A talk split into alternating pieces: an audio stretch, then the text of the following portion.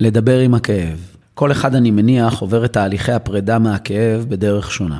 אני הבחנתי שהדרך הכי טובה עבורי זה לדבר עם חברים יקרים, לשתף, לבכות, להראות פגיעות ועוד.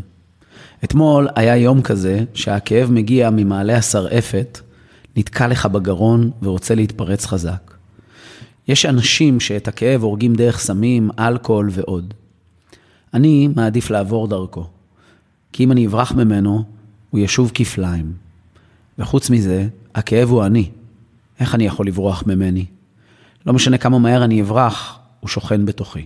חזרה לחבריי היקרים, אתמול התקשרתי לרבים מהם, ולכל אחד מהם היה דרך אחרת להציע לי להתמודד עם הכאב. חלק הציעו לבוא לקפה ורק לדבר. חלק פשוט הקשיבו ושלחו חיבוק חם ואוהב. חלק הראו לי שיעורים ומתנות שקיבלתי, חלק שתקו. הם לא ידעו מה לעשות עם הכאב. וחלק דאגו לאמת אותי, כמו שלפעמים אני צריך. ורגע לפני שיצאתי מהבית, הבנתי שאחת הדרכים שהכי עוזרות לי להתמודד זה לדבר עם הכאב. אז כתבתי לו מכתב והתחלנו להתיידד. כאב יקר שלי. אין לי ספק שאתה מתנה יקרה בחיי, שאת חלקה אני מתחיל לזהות ואת חלקה אני אזהה בעתיד הקרוב. אני יודע שכשאתה בא, זה תזכורת לאהבה העצומה שנמצאת בתוכי, ורק מחכה שאוכל להעניק אותה לאישה המיוחדת הבאה. כשאתה בא כאב שלי, אתה תמיד מפתיע. אין הכנות מראש.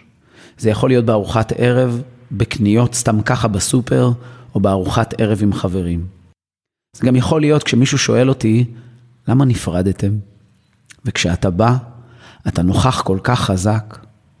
בסופש, כשהילה ראתה אותי בוכה, אמרתי לה שזה חלק מהאהבה. ככה זה כשאתה אוהב מישהו ומתגעגע אליו מאוד.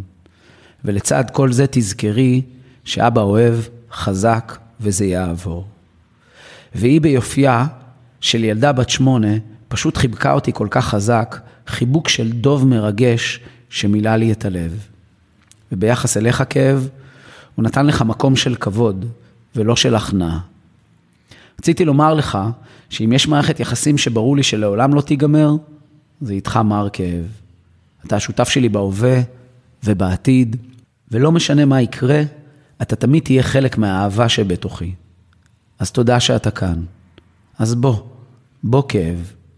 בוא נפזר את מסך הערפל, בוא נעמוד באור ולא בצל. עד מתי נמשיך לברוח? אל משחקים של כוח. הרי מותר לך לבכות לפעמים כשמשהו נשבר בך בפנים.